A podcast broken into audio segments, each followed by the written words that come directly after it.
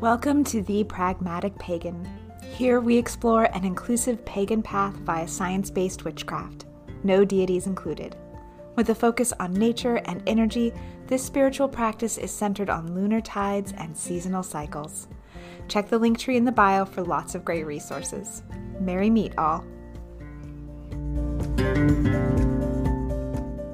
This podcast is recorded on the homeland of the Duwamish people, and more broadly, the Coast Salish people, as well as many other indigenous tribes that make their home here in the Pacific Northwest of America, past, present, and future.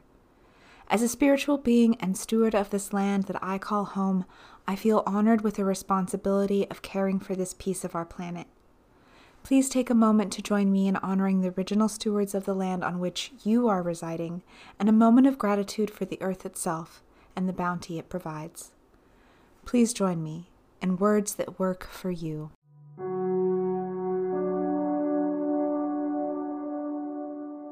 To the ancestors that hold this ground, and for those spirits yet to come, may you fill me with guidance as I learn my place as a steward of this land and its creatures.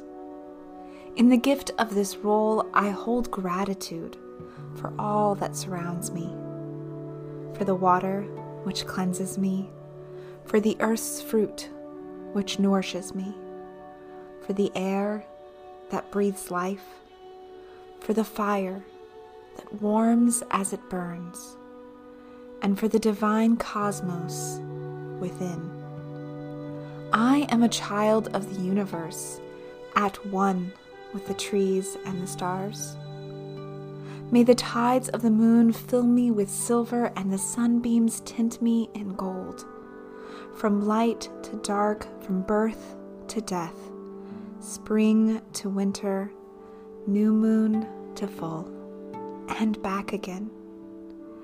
It is a beautiful world, one worth protecting. This I will. As within, so without. As above, so below.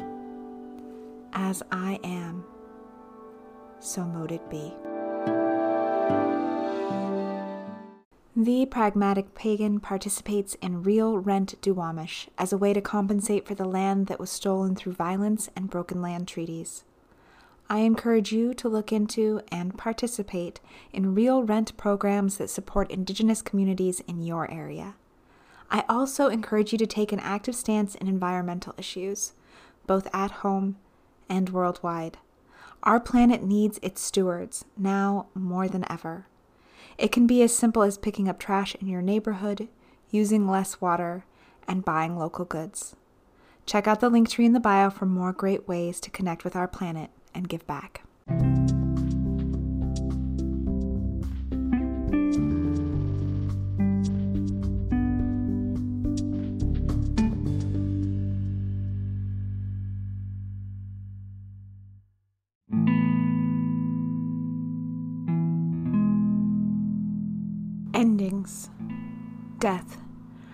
Time of shadow before light, of death before life.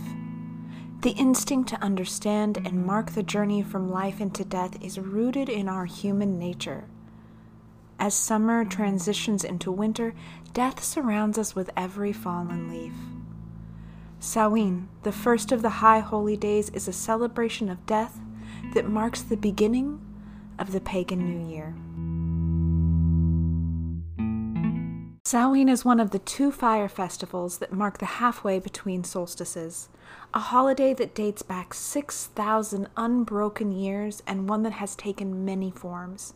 Samhain lies deep in the history of Gaelic tradition, so much so that some ancient architecture in Ireland marks the sunrise and sunset of this high holy day. In pagan times, bonfires burn brightly on this holy night, paths lit with candles and jack o' lanterns, which traditionally started with other types of squash. In traditions of the past, revelers would light a lantern from the bonfire and take it home to light their earth, keeping this flame constantly lit throughout the winter, many times carrying it home, carved out, in a squash. Pagans aren't the only ones to celebrate this time of light and of death. Consider all of the different traditions, including Diwali, All Saints' Day, Dia de los Muertos, and of course, Halloween. No wonder this high holy day has roots deep in our traditions as humans. Samhain is typically celebrated over several days, October 31st through November 1st.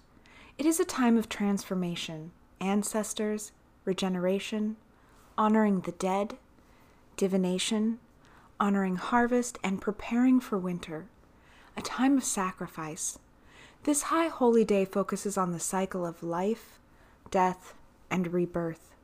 The Celts used this time to honor beginnings and endings, life and death, a time to reach out to ancestors, building on your collective knowledge and understanding of our world. Many traditions revolve around the thinning of the veil between life and death that occurs on this night, a veil that lies between this world and another, between our plane and the astral plane, a time when fairy folk, small folk, and the dead can easily pass from one world to the next.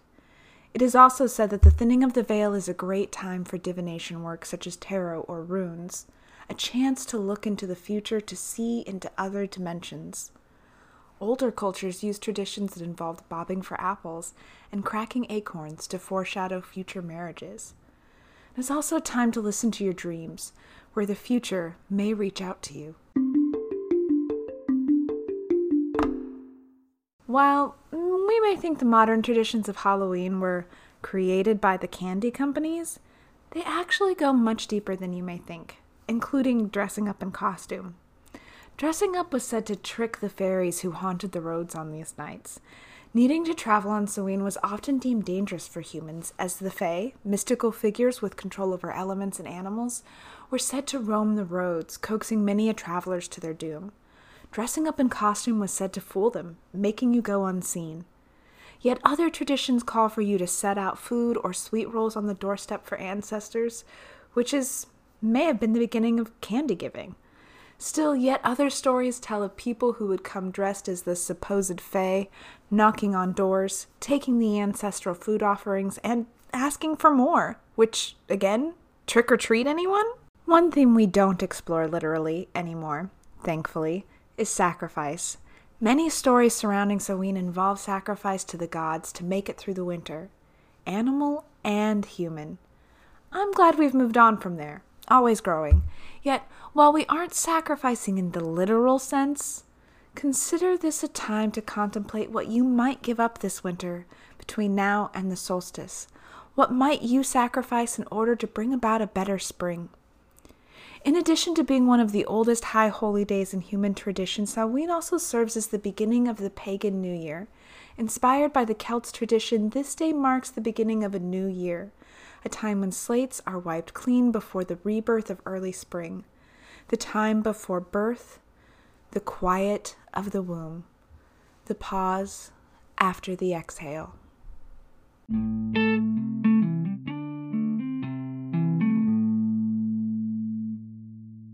All right, witches, time to pull out that pen and paper and let's talk ideas of how you can bring Samhain into your home.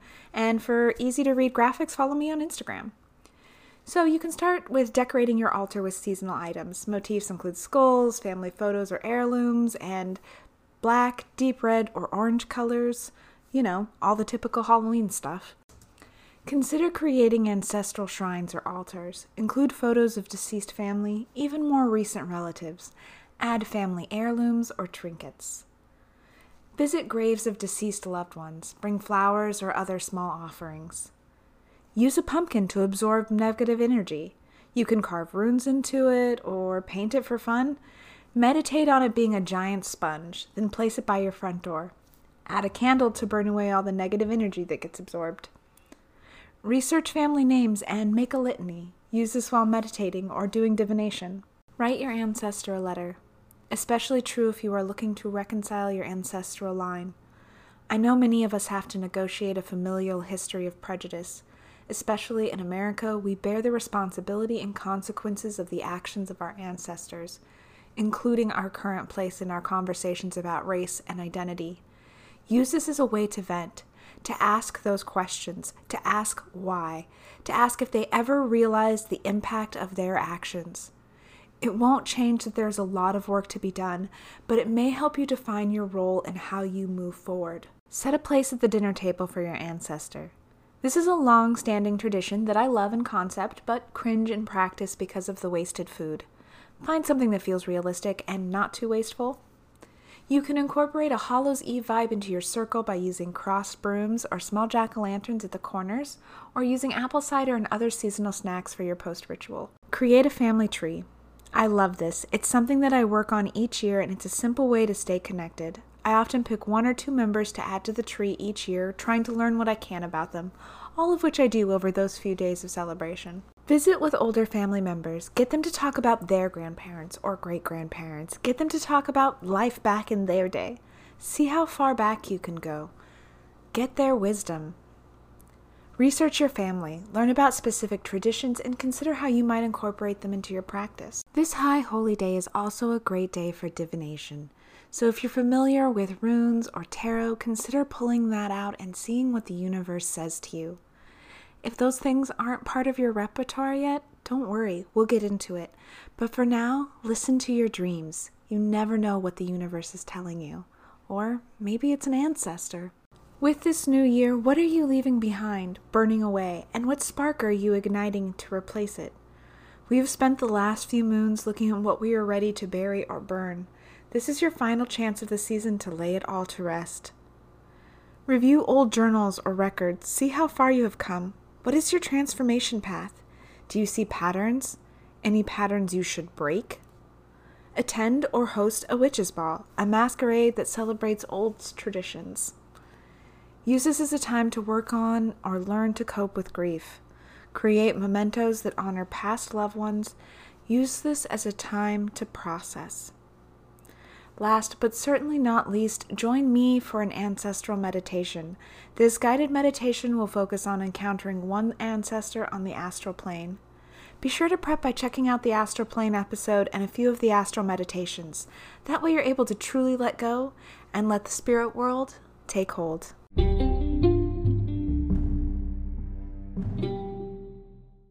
Hey, listeners, I want to pause and introduce a new segment Pagan Pop Culture. These segments are a way for me to share some of what I've learned about paganism via pop culture. Whether cinematic art or fictional storytelling, there are some great ways to encounter lessons of the craft. If there is desire from you, the listener, for me to go more in depth on these, I'm happy to create some episodes about each recommendation.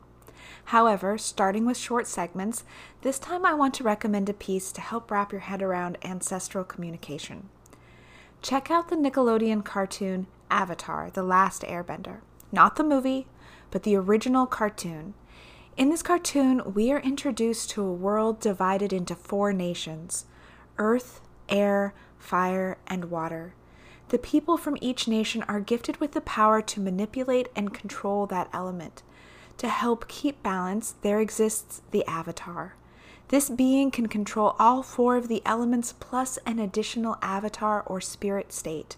In this spirit state, the avatar can connect with and speak to any and all past avatars, learning from their collective experience, gaining control of their wisdom.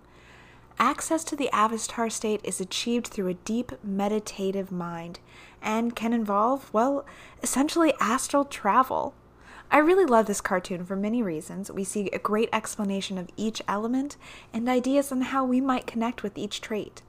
In addition to all of the astral travel and meditation woven throughout, this makes Avatar The Last Airbender, the cartoon, a pagan must watch.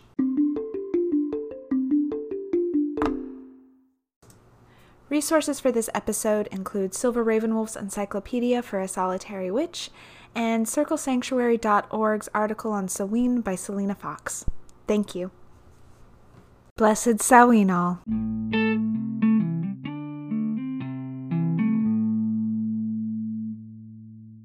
Have a topic you want to learn more about or a request for a spell? Please let me know. Your suggestion may be featured in an upcoming podcast. You can find me on Instagram at the Pragmatic Pagan, on Twitter at Pagan Pragmatic, or on Facebook at A Pragmatic Pagan. If you follow me on Anchor Podcast, you can even send me an audio question that may be played. Check it out. Would love to hear from you.